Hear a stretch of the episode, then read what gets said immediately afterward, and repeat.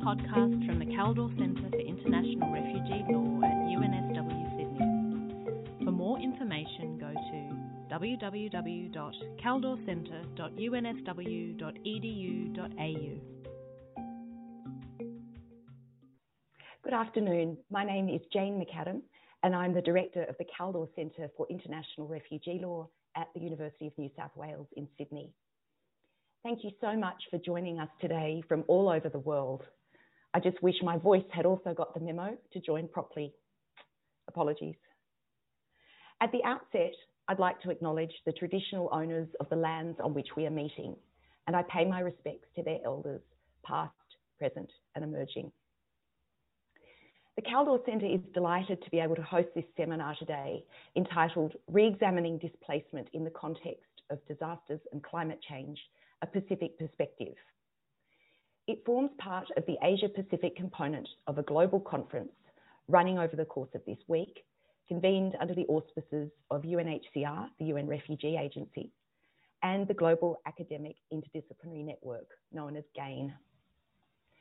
The conference commemorates the 70th anniversary of UNHCR's statute, which established and defined the role of the High Commissioner for Refugees. Yet, virtually since its inception, the relationship between UNHCR's refugee responsibilities and its broader humanitarian role has involved some tension. Over the past 70 years, UNHCR's functions and responsibilities have broadened considerably, as have the categories of people it protects. Today's panel problematizes and critiques the notion of displacement in the context of climate change and disasters and explores how a more nuanced understanding of such displacement can open up possibilities for different kinds of solutions. While climate and disaster related displacement may seem like a relatively new area of work for UNHCR, in fact, as early as 1991, UNHCR's Executive Committee Working Group on Solutions and Protection specifically discussed the question of protection for people displaced by disasters. A discussion paper the following year in 1992 noted the disjuncture between the international community's obligation to provide such people with protection and the discretionary responses of states. In the intervening years, that so-called academic debate has been overtaken by UNHCR's operational engagement with disaster displacement, and in more recent years by its normative engagement as well. Indeed, given the scale and protection challenges of disaster displace- that disaster displacement poses, it would be unconscionable for UNHCR not to act. Around the world, the adverse impacts of disasters and climate change are prompting millions of people to move each year. Disasters now displace three times as many people within their countries than conflict, and the Asia Pacific region is the hardest hit. Internal displacement is already a reality in the Pacific Islands, as disasters intensify and become more frequent, exacerbated by the impacts of climate change. Preventative measures, such as mitigation, adaptation, and disaster risk reduction, along with proactive measures like enhanced mobility, could significantly reduce the risk of future displacement and thereby also reduce economic and social costs. Most Pacific Islanders want to remain in their homes, but there's also widespread recognition that people do need to have options to move out of harm's way before disaster strikes. Migration can be a powerful and empowering adaptation measure in its own right, something that will be explored today by our three expert panelists, whom I now have the pleasure of introducing. Dr. Celia McMichael is a senior lecturer in the School of Geography at the University of Melbourne. Her research focuses on health geography, international health, migrant and refugee health, and climate change related migration and displacement. She's worked in numerous countries, including Nepal, Fiji, Angola, and so on.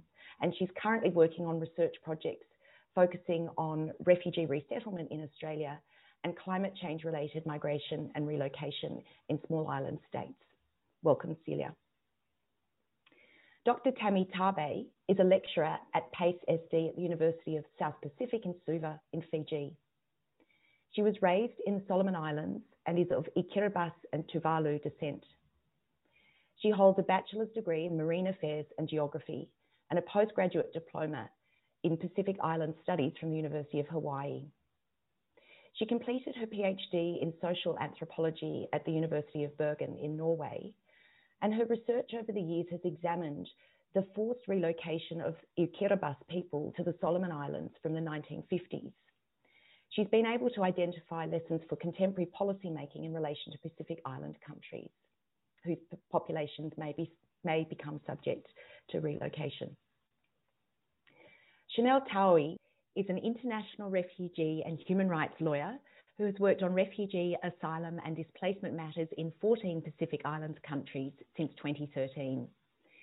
As an associate legal officer at UNHCR's office based in Canberra, she's developed internal policy on UNHCR's strategic response to displacement in the context of climate change and disasters in the Pacific. Chanel has direct experience in relation to humanitarian emergencies including having been deployed as a protection officer to respond to the South Sudanese emergency.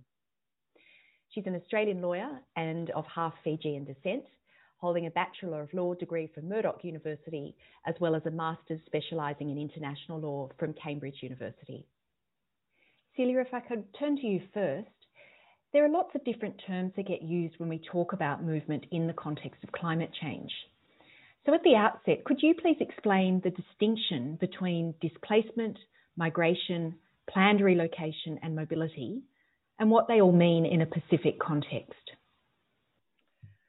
Uh, yeah, it's a good place to start. Um, I think we're all very accustomed to hearing about a kind of amorphous notion of a climate migrant, or what is sometimes referred to problematically as a climate refugee.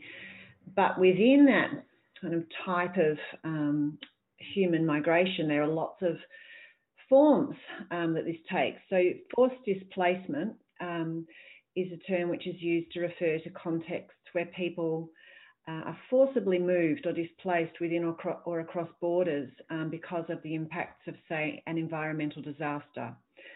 So, um, to provide a Pacific example, um, last year, tropical cyclone um, Harold swept through the Pacific Island region, um, and it's estimated that around 80,000 people were displaced forcibly in the Solomon Islands, 10,000 in Fiji, um, several hundred in Tonga, and um, you know there are many other examples we could give of, of cyclones and environmental disasters and forced displacement. So this is movement that's often short distance, um, and short term within countries um, in the aftermath of a disaster.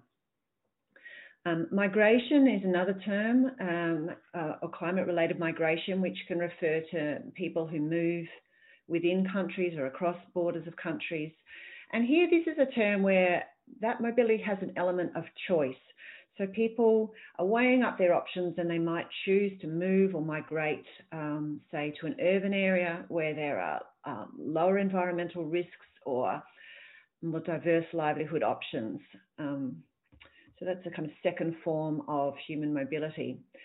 And plan relocation is quite a specific term which is used to refer to organised movement of people um, or communities, and typically with the, with the support of the government or the state. So, an example might be um, where an entire village or part of a village who are experiencing, say, um, coastal erosion and flooding and saltwater intrusion due to sea level rise are moved to higher land um, in order to adapt to and move away from that climate risk. Um, and that's something that's starting to occur in Fiji and is being planned in other places, such as the Solomon Islands and elsewhere. Um, so I think these are really important terms to understand because they highlight highlight that climate-related migration and mobility um, can be very diverse, and and these are all types of mobility that are occurring and are expected in the Pacific Islands.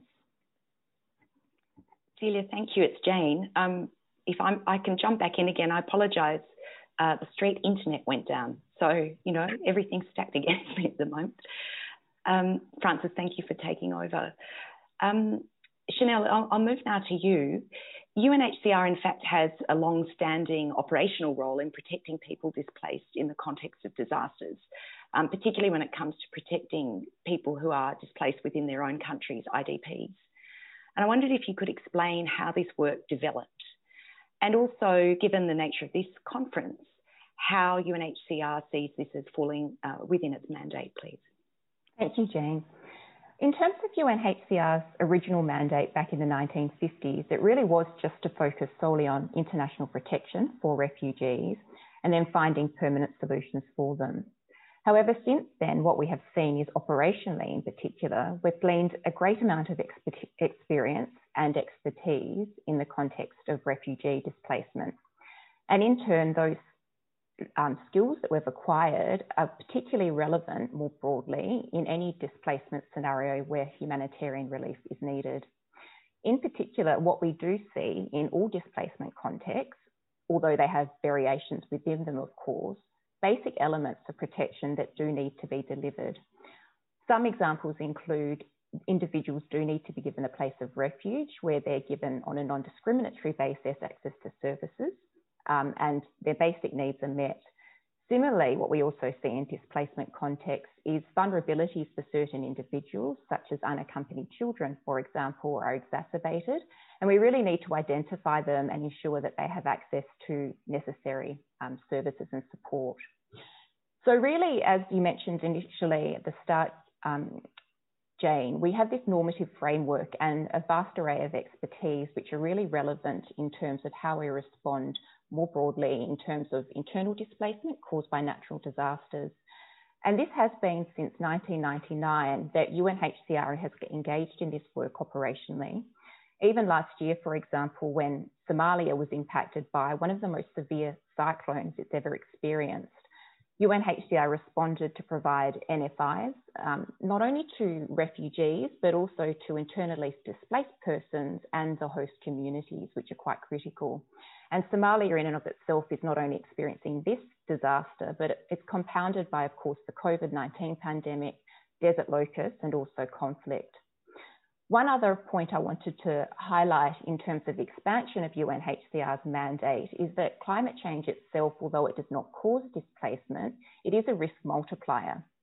So, although food insecurity, um, in instances, sorry, of food insecurity and limited access to water, when that occurs in a country, what we then see is that additional pressures are placed on governance structures and, of course, um, limited and scarcity in terms of overall resources for populations.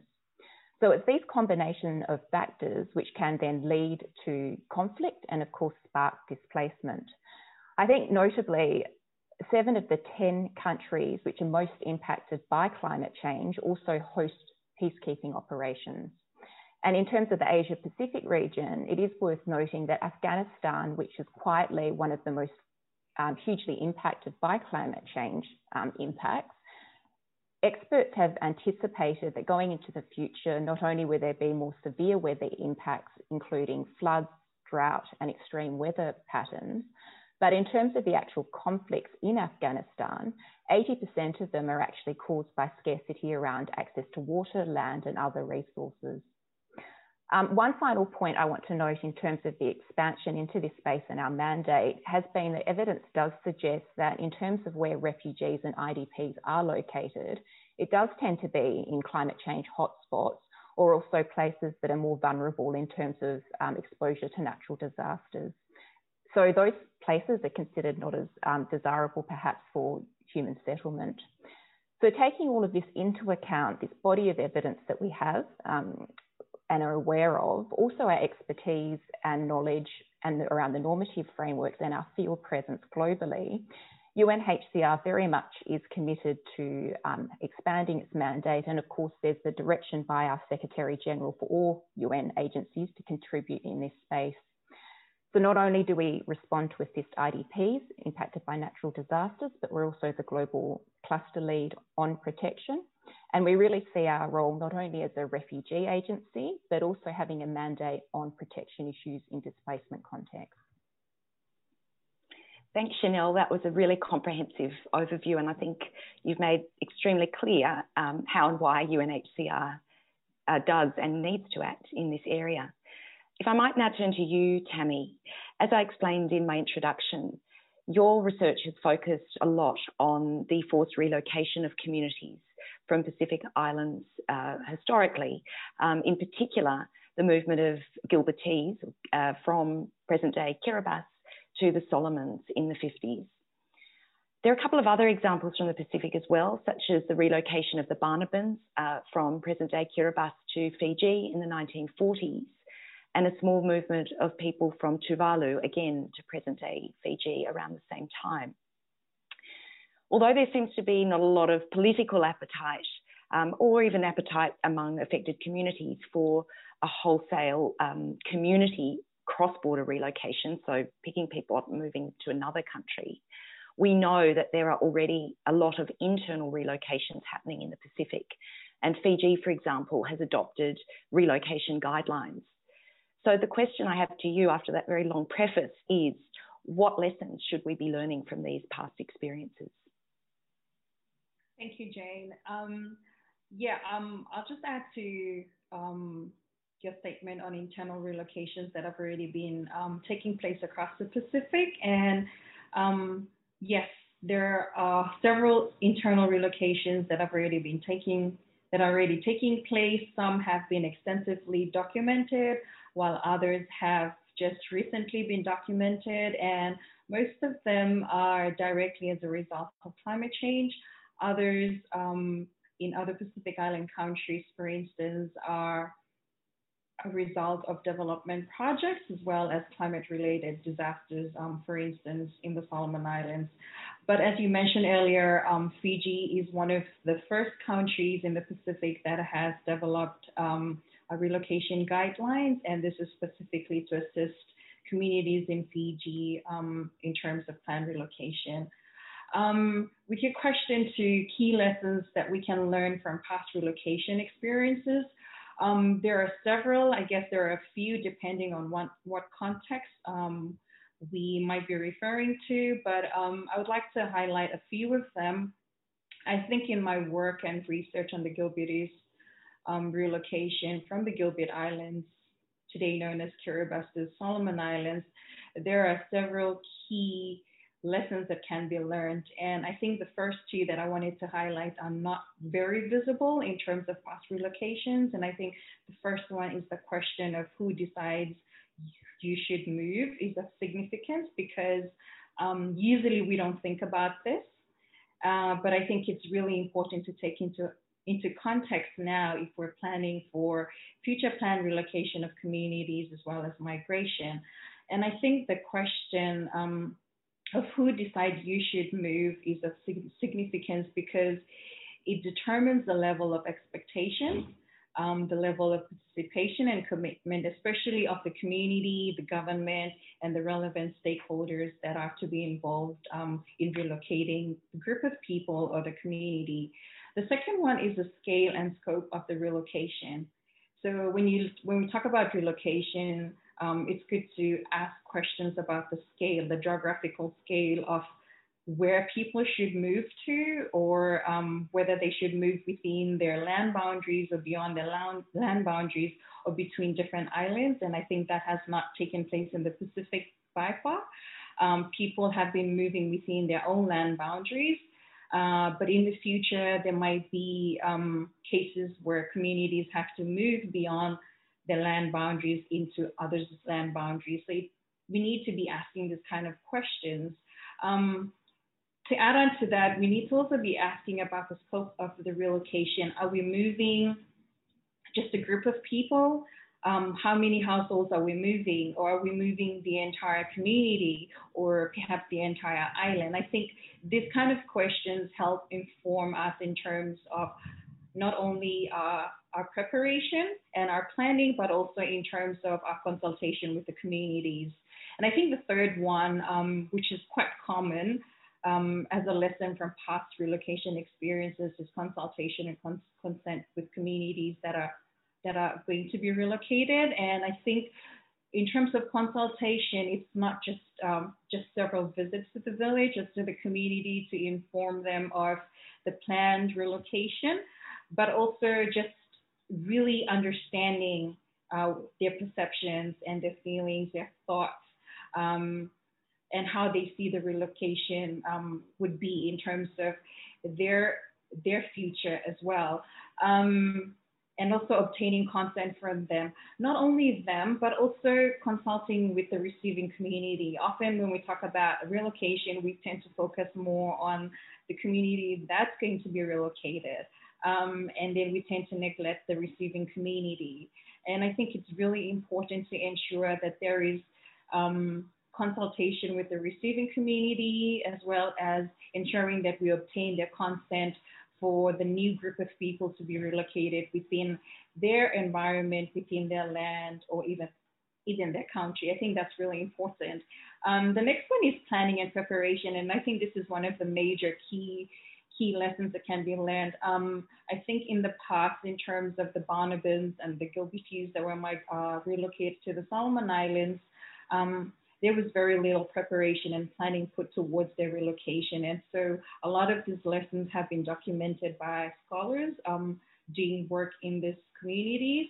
But I think in terms of moving forward, um, when we talk about climate change, relocation, and displacement, I think there's a lot of planning time that needs to be allocated when we're talking about moving a particular community, and not only um, time allocated towards planning and preparation, but we need to account for the finance and the costs as well. Thanks, Tammy. I mean, your answer really sheds light on the, the enormous complexity of this. And I think the point you made too about, well, sure, we've got internal relocations happening in the Pacific, but they're within land boundaries. I mean, we haven't even had any crossing over into others, uh, uh, you know, areas of land. So how we uh, deal with that, let alone this notion that whole communities might cross over into other countries, at, you know, en masse as some kind of entity. Um, they're, they're, very complicated issues, and perhaps in, in, question time we can come back to some of those really important points you mentioned. But for now, though, I guess I just wanted to, to ask you what your thoughts are about Fiji's relocation guidelines that, that they put out a couple of years ago.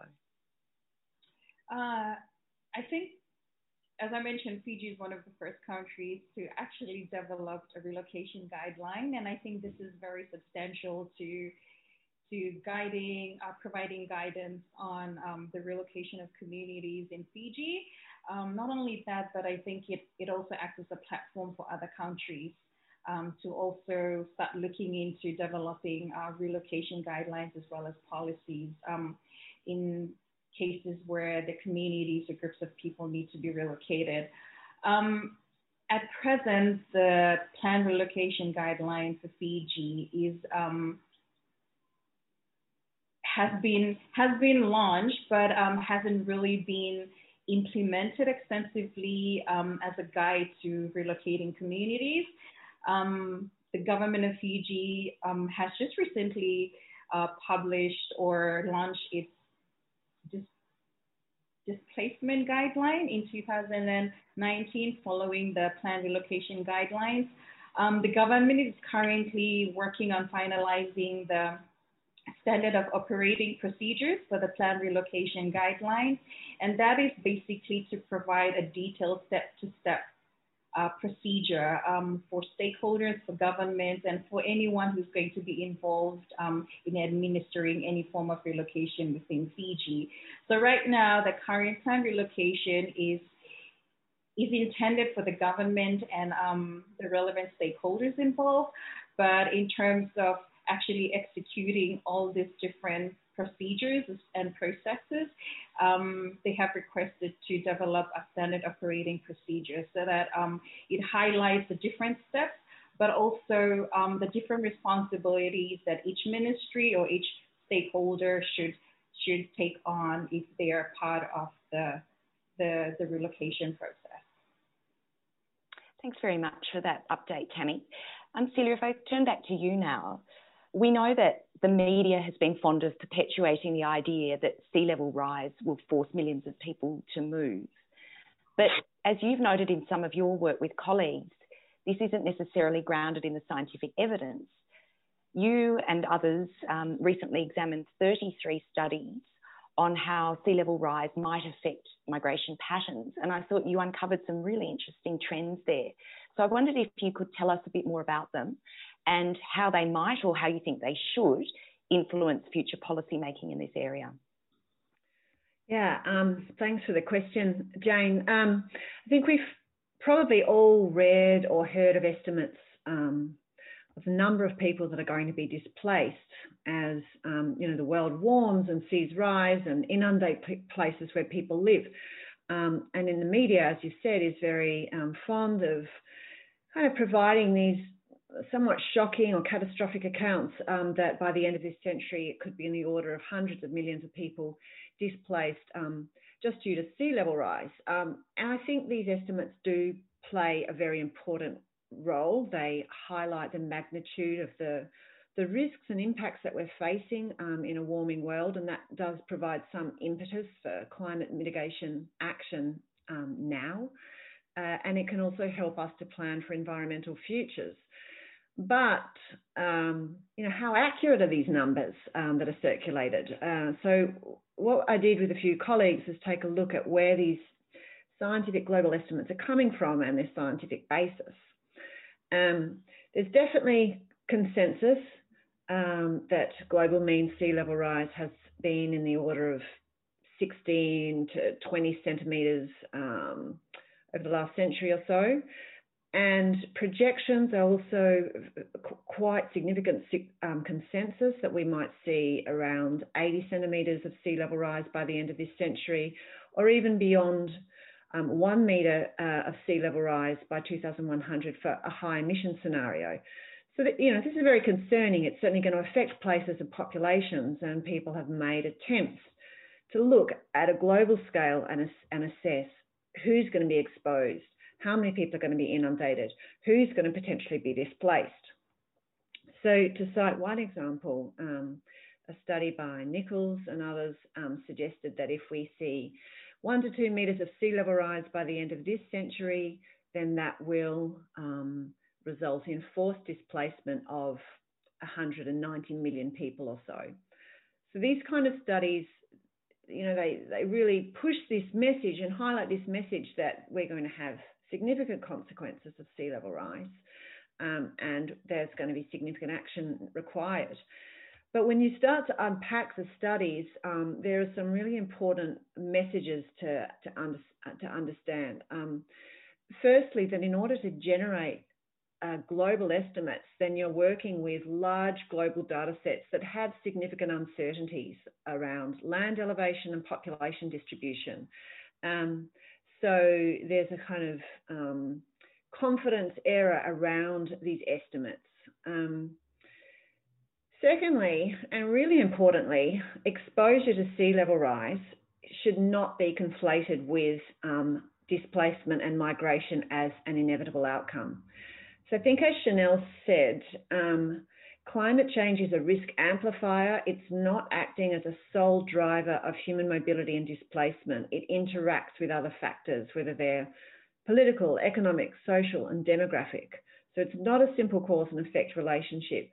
And of course, migration and mobility can be prevented or forestalled um, if people put in place adaptation strategies, um, choose to live with risk, uh, or put in place um, other protective strategies such as seawalls or learning to live with um, the consequences of sea level rise or um, farming uh, with more salt tolerant crops.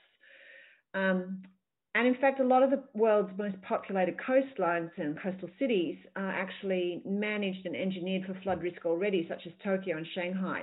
So it's an extremely worrying future. And sea level rise of one metre or more is, is a shocking prospect, but it isn't necessarily that it, um, everyone exposed to these future levels of sea level rise will have to move.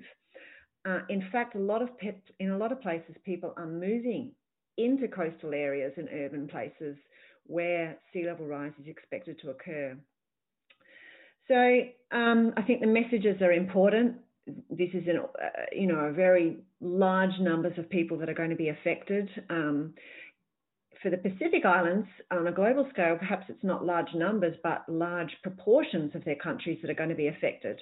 And so these studies matter. They highlight that we need drastic action. Uh, we need to mitigate greenhouse gas emissions if we're going to move towards a more hopeful future, an environmental future that we can live with. Um, so the overwhelming drive has to still be to limit global warming, but we're also going to need to adapt to these changes. Thanks, Celia. And I think that goes back to some of the issues that have been problematic in this area, you know, from, from the outset. Um, I think back to some of the estimates of, you know, Norman Myers and others uh, saying how many millions of so-called climate refugees there would be this century. And again, some of that comes down to quite crude methodologies of simply saying we've got, you know, we project this amount of sea level rise or whatever it might be, this number of people living there and, and kind of multiply it out that way um, for projected years ahead in time. And the nuance that I think the scholarship, particularly in the last decade or so, has brought is so important. And certainly not to undermine the fact that we need action on, on climate change, but to really understand what kind of uh, factors are going to affect movement and what sorts of solutions are best tailored to them. I, I guess coming back to you, Tammy, you, you touched on the importance of land in the Pacific context, um, but, but also of the sea, of course. And I wondered if you could tell us a bit more about that. You know, what, how important, what, what is the role of the land and the sea to Pacific peoples and, and to the to Pacific identities, please? Thanks, Jane, for that question. Um, so I guess we've heard so much, there's so much debate, there's so much discussion on the importance of land um, to the Pacific people, especially in the context of climate change and the future of Pacific Island communities that are really vulnerable to um, to climate change and related disasters. So land is very important to the Pacific, not only culturally, but um, it influences and shapes um, the social, spiritual, the economic, and to some extent the political aspects um, of people's lives, um, way of thinking, and also relationships.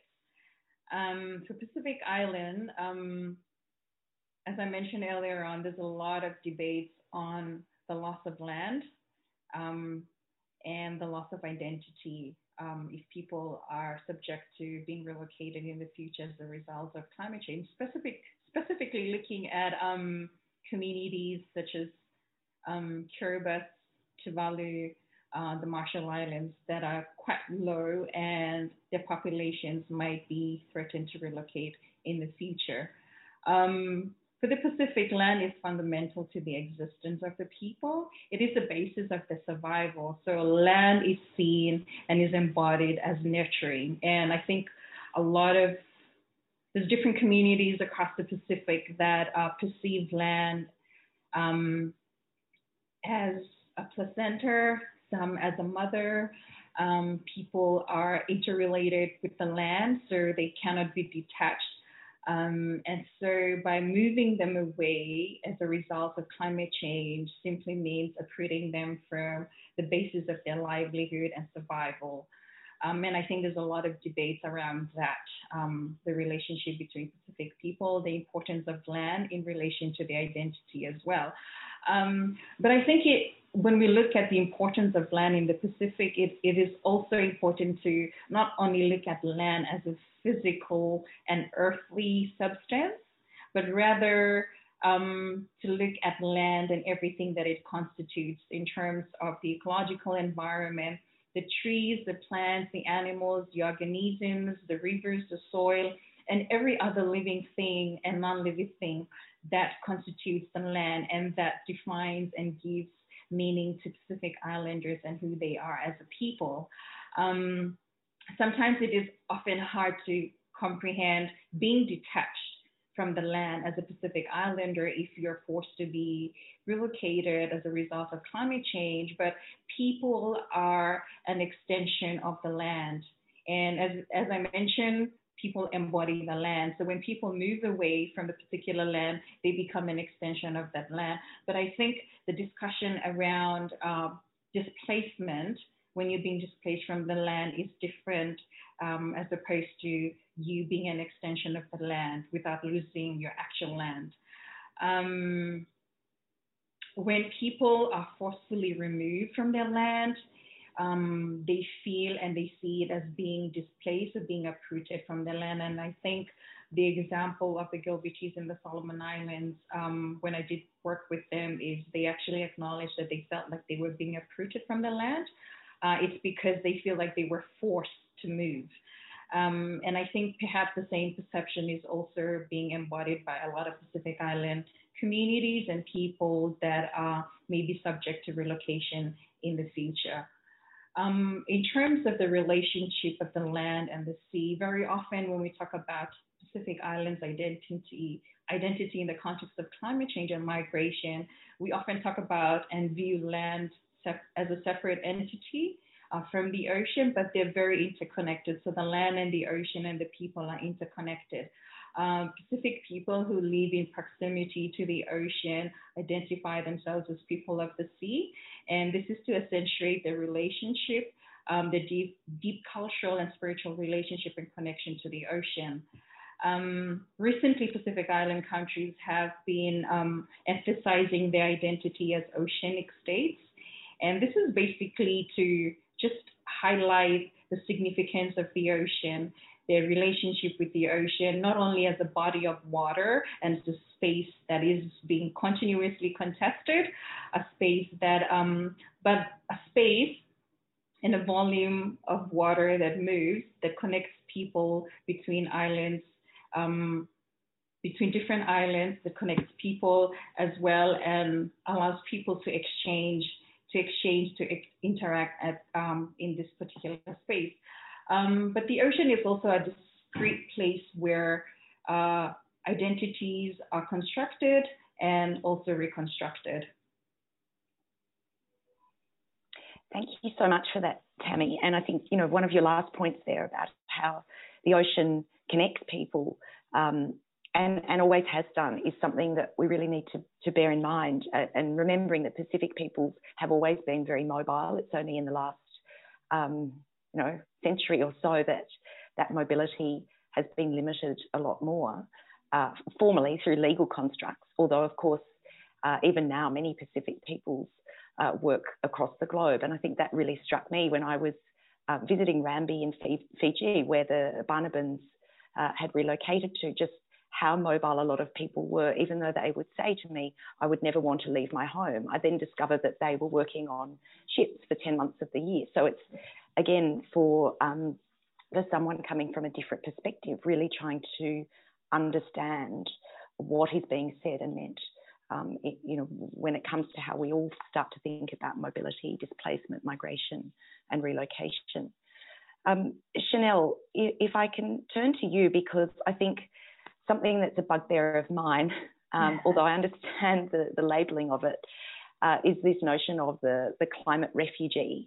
So, from a refugee law perspective, how do disasters and climate change impacts feed into refugee protection claims? Can people be refugees on account of climate related um, factors?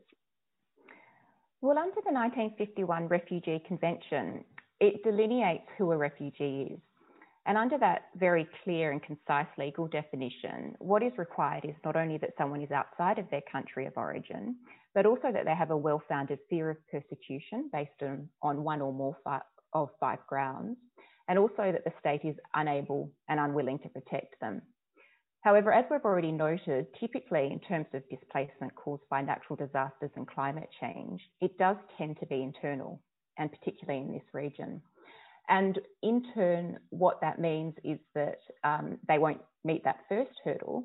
However, as I've already noted previously in my response earlier, there are a number of other factors that need to be considered when we're looking at individuals who may have had to leave because of climate change or natural disasters and across that border. For example, was in, were there circumstances in that country which has led to heightened tensions or conflict, and in turn certain groups being targeted?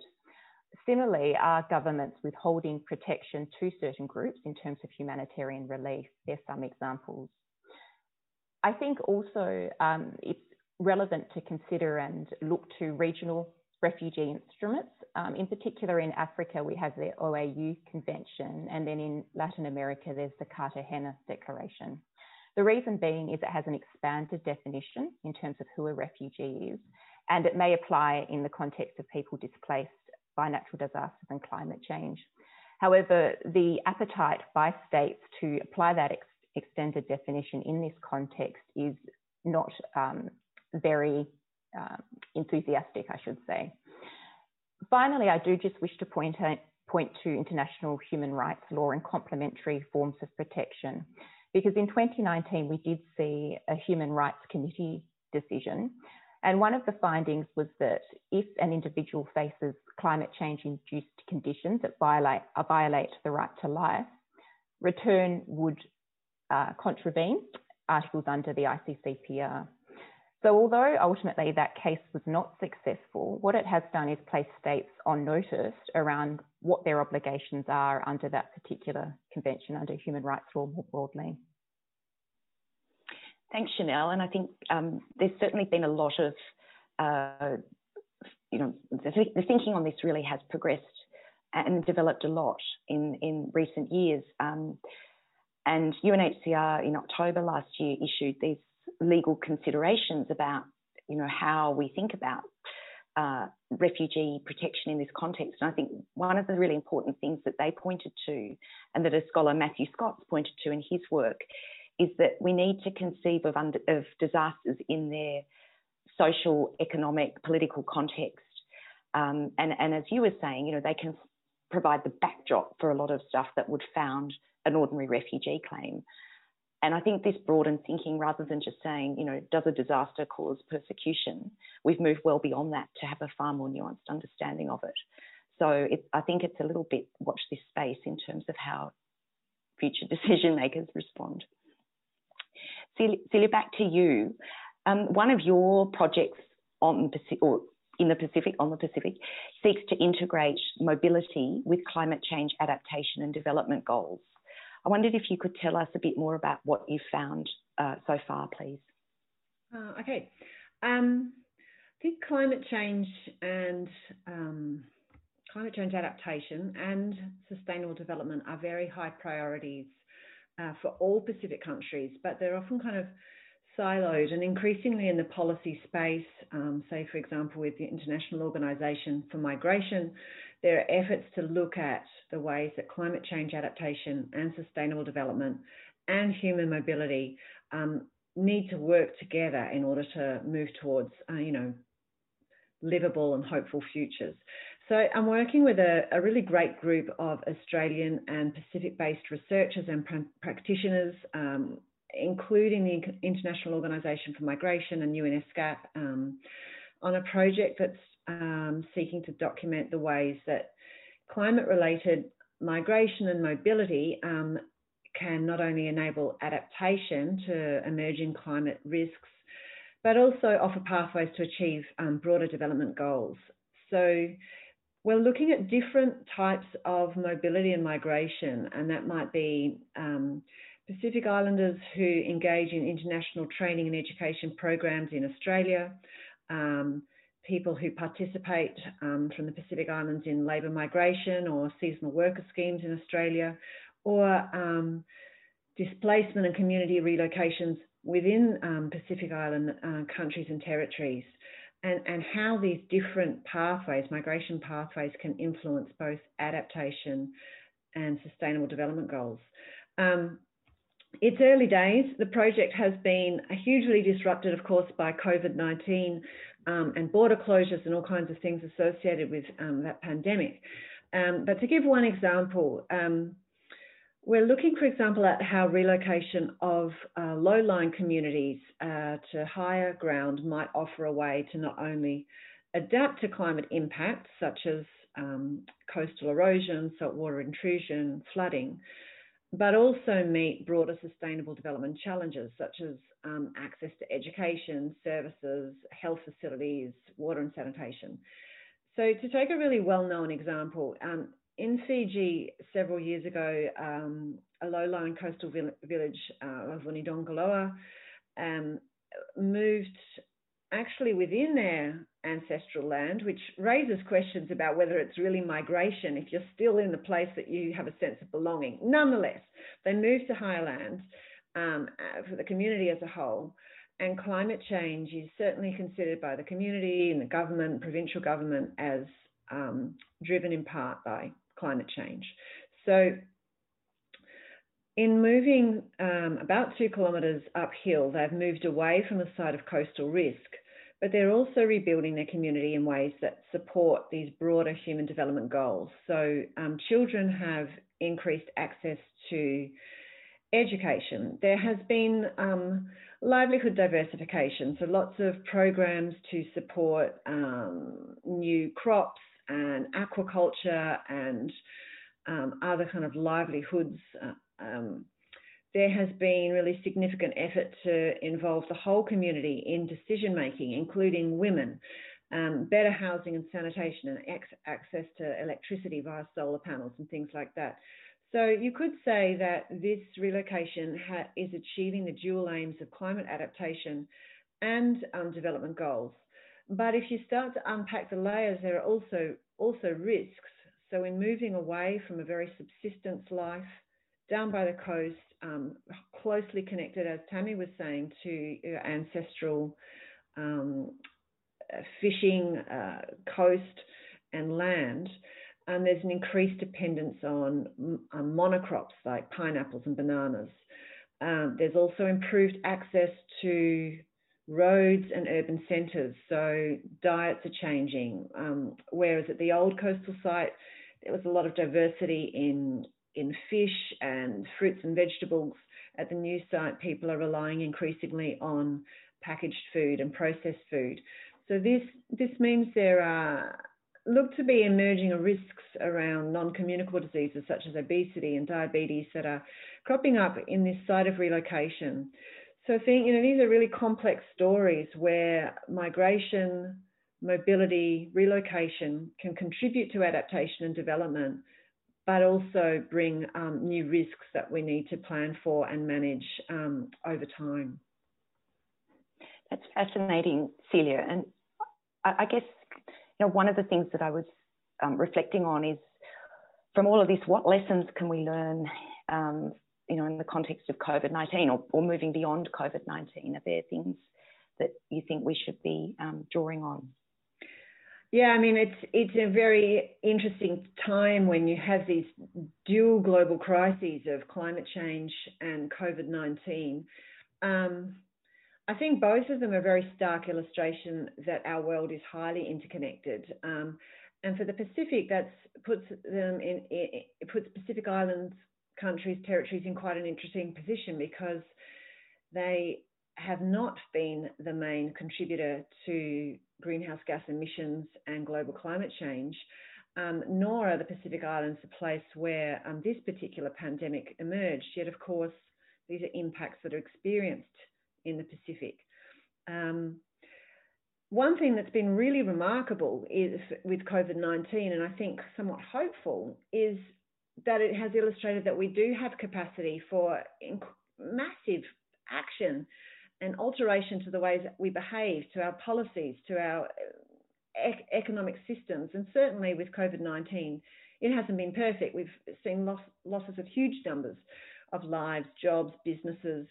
Um, but we've also seen that if we are determined and, and, make major changes, then things can be accomplished very quickly. And perhaps this gives us some hope that we can actually, you know, as a species, find a way to address climate change. You know, we've we have dealt with COVID nineteen uh, um, rapidly and, and quite effectively in many places.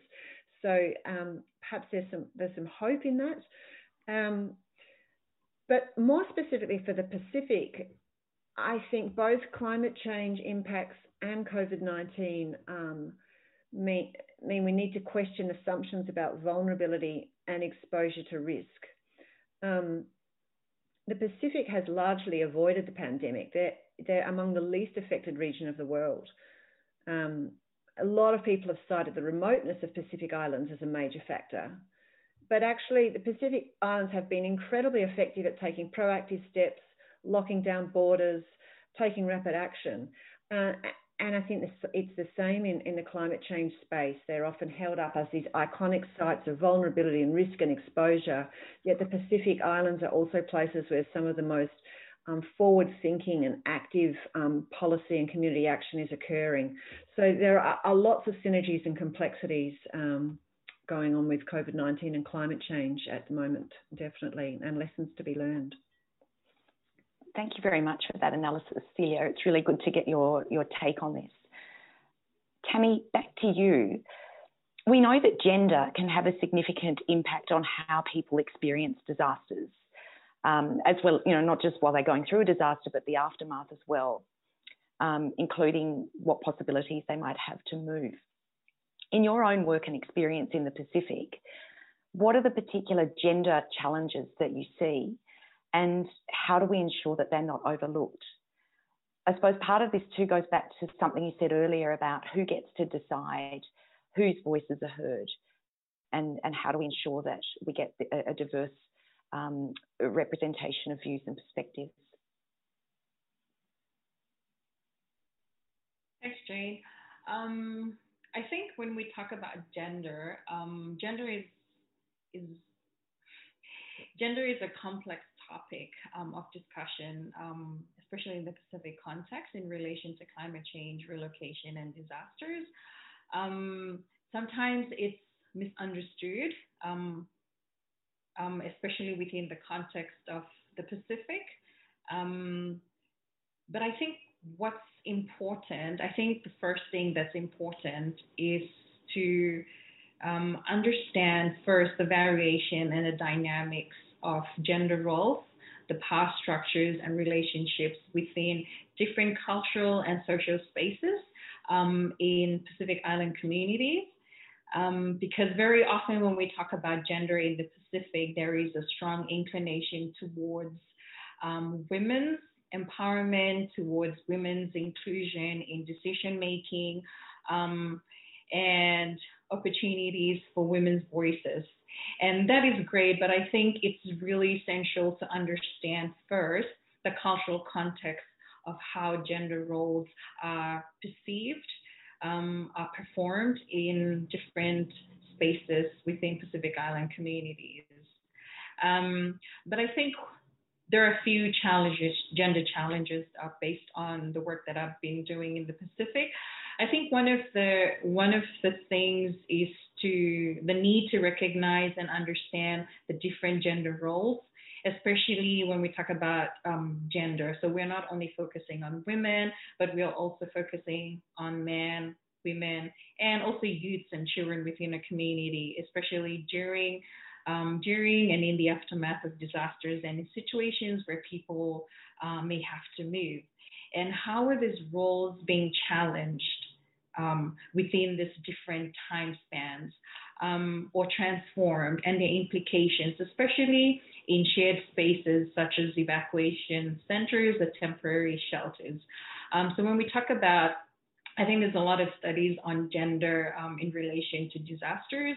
So during disasters, the role of women, and also in the aftermath of disasters. And there's a lot of um, there's a lot of emphasis as well um, on the implication of um, what happens in evacuation centers, especially in relation to women. And I think um, when we talk about different gender roles and challenges, I think it's really important to evaluate how these different gender roles um, are either affected, transformed, or disregarded within these different spaces. Because uh, within the Pacific context, um, different roles are exhibited and carried out. Um, um, assumed in the household as well as the community. And so when you when you gather in a shared space where all these different cultural boundaries are sometimes um, dismissed, like how does that space affect your role as a woman, your role as a man? Um, and I think one of the other challenges is most Pacific Island countries are patriarchal. And so it is important to ensure the visibility and acknowledgement of women's contribution towards development in the household, as well as the community and towards decision making. Um, I think one of the things as well that's important to perhaps um, perhaps look perhaps scholars should look into researchers that work in this area should look into is the impacts of climate change and disaster on gender roles in the Pacific. Because Pacific people, um, the role, the gender roles of Pacific people are built in um, through interactions with the environment. And so, if the environment changes, if you have ecosystem collapsing, how does that affect or changes or transforms the role of women, the role of men um, in relation to development or even decision making? Um, I think one of the things that's been highly deba- debated when we talk about gender in the context of the Pacific is um, the need for women to participate in decision making. Um, and whilst that's very important, I think we really need to understand also the processes that women are involved in um, towards contributing to the final decisions that's often articulated by men within cultural settings. Um, yeah, I think I think for me it's um, it's really important to understand these different spaces. So spaces that women's role are visible and spaces that men's roles are more visible than women. And I think by understanding how these different roles are assumed, um, are displayed, um, can actually really contribute towards us empowering women as well as men um, in terms of um, their gender roles as well as addressing uh, gender roles, especially in the Pacific. Thank you so much, Tammy. Well, so far we've been focusing on people who are moving in some way, but Celia, you've also had a look at people who stay put, um, sometimes described as trapped populations, people whose circumstances mean that even when they are exposed to risks, they don't have the capacity to move out of harm's way. What should we be doing to identify and protect or assist them? And how you know how has that been um, how have you seen that play out in your own research? Uh, yeah, it's a really interesting point. I think overwhelmingly there's been a focus on um, people who are displaced or moved because of climate risks and impacts. Um, but over the last several years, there's been growing attention paid to what is often referred to as trapped populations. So people who don't have the resources uh, or the capability to leave places. Um, and some people would argue that these uh, these populations might even be much higher than the numbers that we we see who uh, move because of climate change. Um, they don't have financial capital, resources, legal options. So a, an example would be for uh, in Bangladesh, there have been some studies showing that with um, flooding in delta areas, um, there's actually a reduction in people who move or are able to move and because their income is disrupted um, and they lack resources. So trapped populations are, you know, a concerning group of people uh, experiencing climate impacts. But the, the term is a bit problematic because, of course, there will also be people who don't move just because they don't want to move. They want to remain in places of attachment. Um, and this is a really big issue, of course, in the Pacific Islands where there are strong attachments to place, to family, to sociocultural identity and continuity. Even though the Pacific Islands are often characterized as a highly mobile um, region, there are these really strong attachments to land and ocean. And so people might choose to accommodate coastal risks or put adaptive measures in place or just live in sites of exposure um, because, because they don't want to move. So for uh, what that I think means for policy and practice is that there's a need for a shift away from an overriding concern on the climate refugee or the climate migrant to look at immobile populations.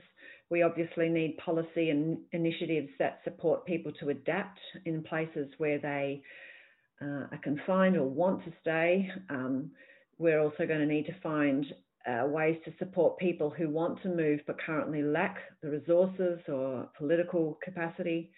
Um, and really importantly, to ensure that people are not forced to move or expected to move against their will, that people are enabled to stay if they want to stay. Um, and that's a big ask with the types of climate risks that, that have emerged and will continue to um, grow and amplify. Thank you very much for that, Celia. And yes, I mean, that's absolutely right. It's how, how do we empower people, enable people to stay in place if that's what they wish. at the same time, of course, addressing the displacement or desire to move that, that we know is also there. And so, Chanel, back to you. What institutional role do you see UNH, UNHCR playing when it comes to displacement in the context of climate change and disasters now and into the future? Although um, in the past, UNHCR has been very much engaged in a range of activities in this space, a lot of our work has perhaps been ad hoc. Um, particularly operationally, we've acted when we've had proximity in terms of the disasters and been re requested to do so by government. And what is clear is we haven't really had a necessarily a very clear strategic institutional um, framework in terms of how to respond. And in part, it's because of a range of issues related to, um, for example, our core mandate issue. We'll overstretch ourselves, we won't focus enough on the refugees, but also around resourcing, finances in particular, and staffing when we've already we already have over 20 million refugees under our mandate. But there has been a significant shift for the reasons that I have mentioned um, when you first uh, under the first question, and we have prepared a new strategic framework on climate action um, as an organisation. They have three separate pillars, and under the first pillar, we focus on legal and normative frameworks. So this is around how protection of people who are forced to flee in natural disasters and climate change need to be addressed, whether it's guiding law or policy or looking at catalysing international discussions in this space. The second pillar relates to how we can enhance resilience of our persons of concern in terms of responding to climate change and other environmental risks and strengthening preparedness. It's also around looking at renewable energies and ways that we can really do things differently. Uh, one example is in Bangladesh, where we received 700,000 Rohingya refugees. When they arrived, in terms of cooking fuel, they were using the nearby forests um, for that purpose. Unfortunately, that was depleted very quickly, and rather than continuing to provide firewood, we shifted to providing liquid petroleum gas. And in that instance, not only did it allow the soil to recuperate um, and to reduce the risk of landslides, but it also had health benefits as well as reducing the risk of gender based violence, particularly because women tend to be the ones going out to collect, collect the firewood. The third, third, pillar institutionally that we're looking at is how we um, can green ourselves, UNHCR as an organisation. So that's around reducing our carbon footprint. But in terms of um, more broadly our response, we're looking at being more anticipatory in terms of our approach and becoming less of a reactive agency so we can be more prepared in terms of addressing the challenges that do arise when we see these forms of displacement. Um, Chanel, I just wanted to ask you a follow up about that, which is um, how is UNHCR working with other humanitarian actors on this issue, whether specifically in the Pacific or you know more globally? Sure. For us, um, our partnerships are absolutely critical. None of us can go about addressing these enormous challenges alone.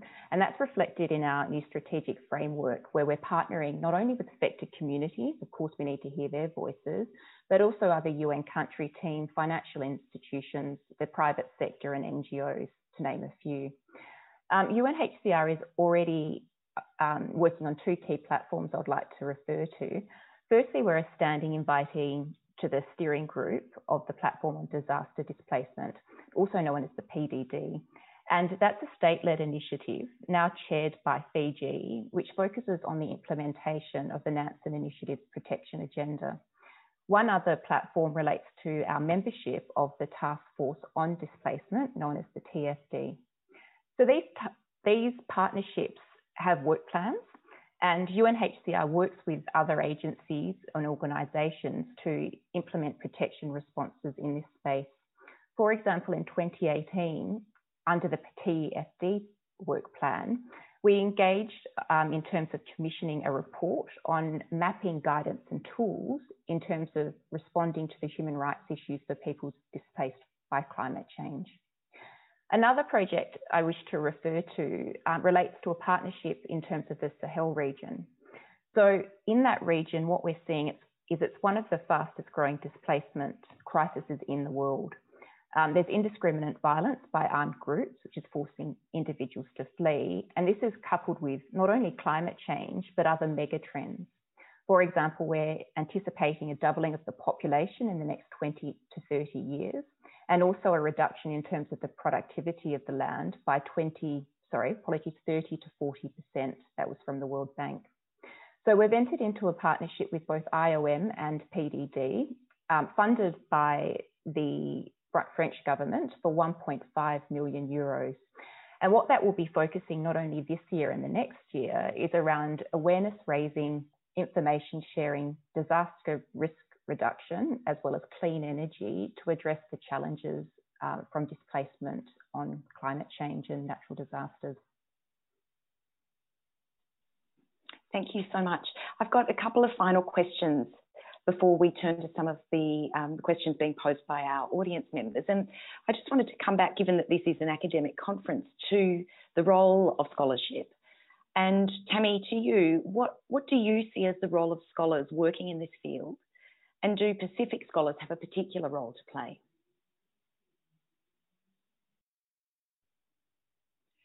Um, I think a lot of the scholars working in this field have um, done a lot of work, extensive work being done on climate change, migration, and relocation in the Pacific. Um, in terms of research and publication, um, I think, however, there is a need, a crucial need to ensure that the their work, and I'm talking about scholars that have the opportunity to do research and document um, work on climate change, relocation, and displacement in the Pacific to ensure that it does not only contribute towards knowledge and research and policies on displacement in the context of disasters and climate change, but really use their research finding to inform and inspire um, innovative and applicable solutions for the Pacific, um, specifically to help helpers and help the Pacific people to mitigate and adapt adapt to climate change. Um, I think Pacific scholars even have a bigger role in this because um, we are of the Pacific and therefore have a better understanding um, in terms of the degree of climate change impacts on our communities and people. Um, we have insights to the level of adaptive capacity as well as resilience of um, the communities and also the sense of what what displaces or makes the people feel displaced, um, especially when we talk about climate change relocation. Um, I think as scholars, our insights and experiences can significantly inform and contribute towards solutions um, that are feasible, um, that can be implemented, and that are applicable to the Pacific Islands context, but as well as um, sustainable solutions that are helpful to safeguarding the Pacific Islands and the people from um, displacement in the era of climate change. Thank, thank you, Tammy. That, that was really helpful and very interesting to hear. Chanel, turning finally to you then, how useful or influential is scholarship for the work that UNHCR does? My view is it's absolutely critical, um, particularly as when we join UNHCR, we tend to get on a, the treadmill, so to speak, um, responding to emergencies, or alternatively, we have very limited opportunities to really step back and reflect upon how we can do our job better and respond to the protection challenges for our displaced uh, persons or persons of concern. And really, the value of academics has been well recognised by UNHCR over many years, whereby we've engaged um, consultants, for example, on a range of issues to help us develop not only our policy and operational responses, but also our doctrinal position on very um, specific legal issues. Indeed, one of the areas of added value in this area in particular is that academics can assist with our institutional memory um, in terms of our own organisation, funnily enough, and also providing recommendations on how to move forward. Specifically, um, one example is a report that was commissioned um, in 2017. It was an academic paper uh, for UNHCR, and that really has been pivotal in terms of uh, realigning our institutional response in this particular space around protection. UNHCR has also partnered with academic institutions, particularly the Georgetown University, where we've prepared relocation guidance, and together with other partners on protection issues related to human rights on displacement in terms of climate change. And more recently, there was a paper early last year that was commissioned by an academic and actually fed into the October paper that you've mentioned earlier, Jane, um, which really looked at refugee law in the time of climate change disasters and also conflict. So it's incredibly important, that body of work. Um, I also wish to perhaps highlight that we tend to be more headquarters focused in terms of engaging with academics, but at every level of our um, engagement or offices, I should say, around the world, there is a need to also engage perhaps more informally on an ad hoc basis. In our office, for example, we've had uh, brown paper lunches where we've had the opportunity of cross fertilisation with academics on a range of issues. But it's not only on the human rights, um, sorry, in the international refugee law arena, but of course it expands to human rights migration, looking at scientists' views, um, economists, geog um, geology, etc. So it's a broad range, which is integral to our work. Thanks, Jane. Well, thanks, Chanel, and that hopefully is very inspiring for the scholars in the audience to know that their work is read, it is useful, and it can uh, and does have an impact on the work that UNHCR and, and indeed other actors carry out. So they were the questions that I had wanted to raise with our panelists, and I hope that you, like me, have really enjoyed and learnt from this discussion. So I now wanted to turn to some of the questions posed by you, our audience. And um, I guess one that has has cropped up is, you know, it's all very well to speak about things that might be done, particularly, you know, legally, treaty obligations that might be interpreted in such a way that more people would obtain protection. But is there the politi- political will out there by governments to, you know, to provide that protection? And the point that the, the questioner raised was, you know, if we look at Syrians who were fleeing their homes, there was a turn towards more subsidiary or temporary forms of protection. So is there in fact a retreat from providing protection for those who are already fairly and squarely within the remit uh, of international refugee law? Chanel, I might turn to you first, if I may, for a response, but of course, Tammy and Celia are most welcome to respond as well. Thanks, Jane. And that's a curly question to start with because it is in a very, perhaps a different um, world that we live in. And I think it's perhaps in many ways also highlighted again by last year with the pandemic, where we've seen borders really being reinforced, people not being able to move um, or leave their even their own countries under peaceful conditions because of this public health issue more broadly. I do appreciate um, in some instances that there has been a shift to temporary forms of protection. But I also would like to highlight in areas where it perhaps seemed novel around, for instance, the membership of a particular social work group category. That was initially perhaps provided, um, applied in a limited way, but over time, what we've seen is expand, um, been expanded and applied by decision makers to really ensure that protection is extended to a range of um, individuals who may be facing persecution. And I'm really thinking of people within the LGBT plus community. Um, if you look at, for example, child soldiers, etc., at one point in time that was quite novel, um, and it wasn't it was perhaps seen to be an overreach, but it really has become um, a common application in the context of expanding that protection space. So I do think, um, as I've uh, there's a lot of advocacy to do. I'm not going to shy away from that. And that's part of our job, working with other protection agencies and academics to ensure that, that there's not a narrow analysis um, in terms of looking at the refugee definition. As our October guidance said, it is about stepping back. Um, and I do think that there will be opportunity to um, ensure that it's applied in a balanced way uh, to ensure that those have that have protection concerns can access it. But um, it will it will take a lot of advocacy and discussions, and it's a space to be developed. I mean, one thing that I, that I was thinking about that perhaps you, you would come in on is that you know this is the, the, the protection aspect is but one of a number of um, tools in the toolbox, really. And I think talking about enhancing cross-border mobility as well um, is part of this. I don't know if Celia or Tammy, either of you want to speak to that. Um, yeah, I mean, I think this is one of the problems of framing uh, climate-related mobility in terms of um, and being analogous with a refugee context. You know, climate-related mobility, say in the Pacific, as we've said, is not across borders. So it's about how can we um, support countries and communities to move when they when they want to move, and that might be um, not about accessing international human rights law mechanisms, but about enabling countries to access um, funding through, through, through, for example, the Green Climate Fund. And at the moment, I think it is very difficult to access that type of funding for those types of adaptation initiatives. There's a heavy weighting towards um, mitigation. Um, you need to be accredited in order to access that global funding. Um, and as a, you know, a social scientific researcher, where my engagement is primarily working with Pacific researchers at a community level, um, my sense is that's deeply frustrating that um, communities are, are, are, aware there are these huge pools of international funding out there, but how on earth to access them?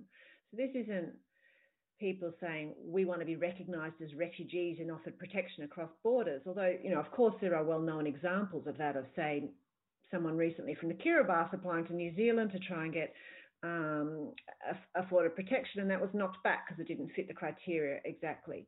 But at a community level, I don't think people want to be recognised as, as refugees. They want to be enabled to adapt, to move if they want to, and to access the funding and support to do that. Um, I, I, mean, I'm sure Tammy, you have a, a Pacific Islander perspective on, on, on that point as well. And, and Tammy, perhaps before you respond, um, you know, one, one question that I was thinking of is what about calls for enhanced labour mobility to Australia and New Zealand, for instance, um, not only on a temporary basis, but also on a more permanent basis? I'm not sure if that's something you, would want to address. I think it's it's it's it's a complex issue, um, and it depends like how how how we approach it, um, at what level and from what lens. Um, with regards to um, you know funding that's available there to assist Pacific Island countries, I think the processes in applying for this funding is very it's complex for a lot of the Pacific Island countries, and we don't have the expertise um, to apply. As somebody who really knows the process to to tap into this kind of different fundings that are available. Um, on the note of you know, moving, um, migrating, and being protected, I think I think it's still not being widely discussed in the Pacific, especially the notion of displacement. Um, I think um, when it comes to talking about displacement, is such a very it's a very sensitive um, sort of topic to to talk about because um, in the Pacific, um, communities and households are established on social relations. And so when people have to move, they're not entirely displaced. Um, in some ways, they're perhaps physically displaced from the land in which they live. But when they move, um, there's other people there. They, they have relations that are out there to also support them um, in settling into new um, new locations. So um, I think the whole um, notion of displacement is yet to be discussed um, extensively within the Pacific.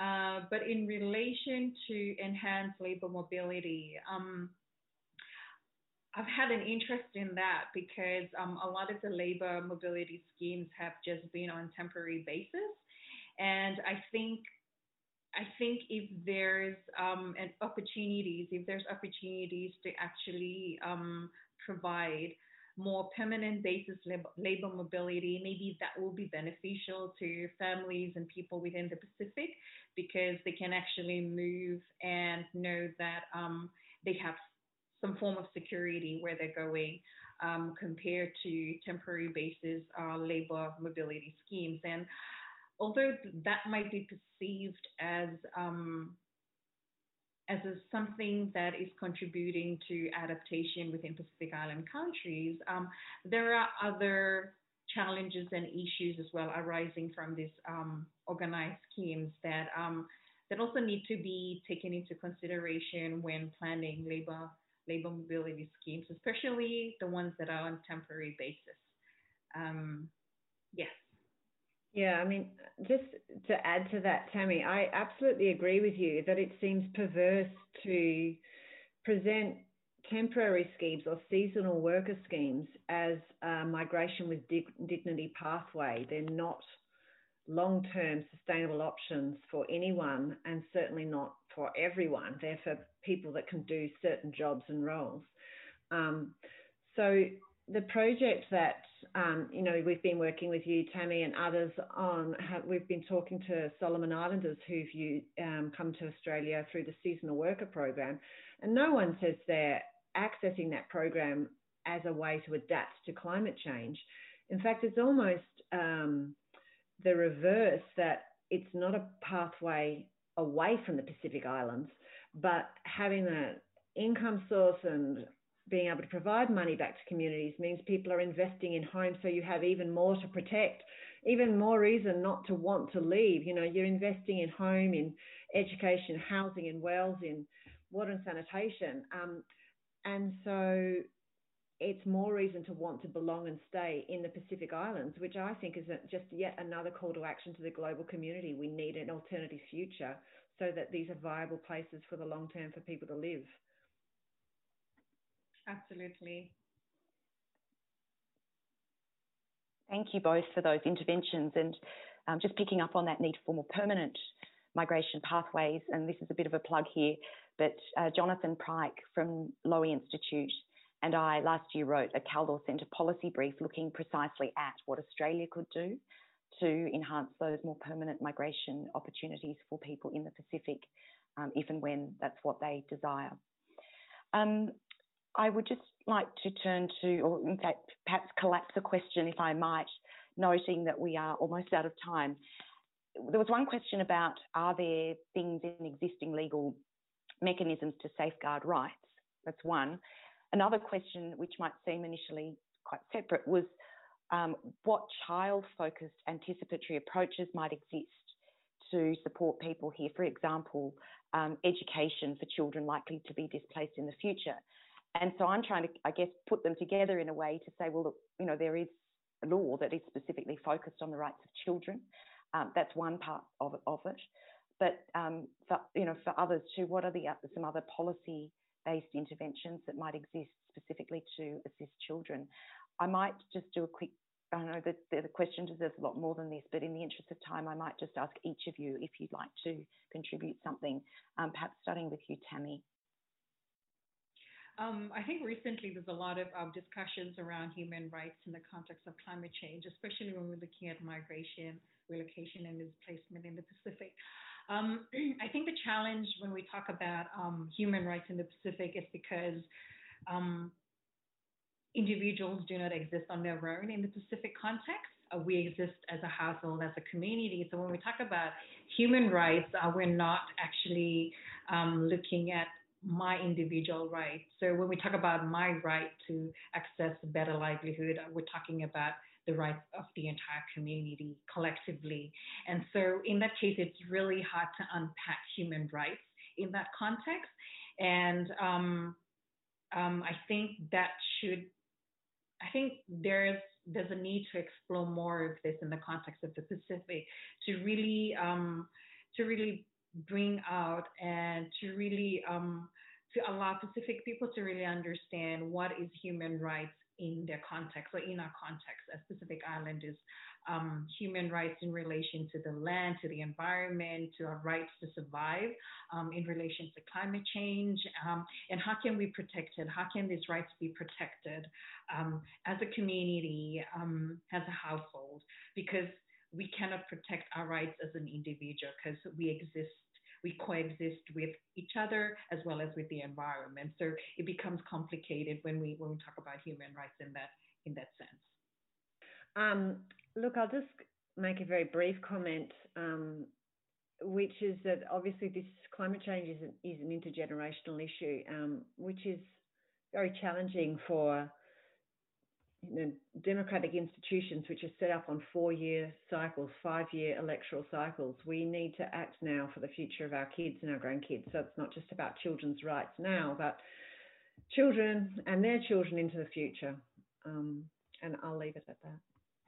And Chanel, finally to you, um, in 30 seconds, if you can. Sure, very brief.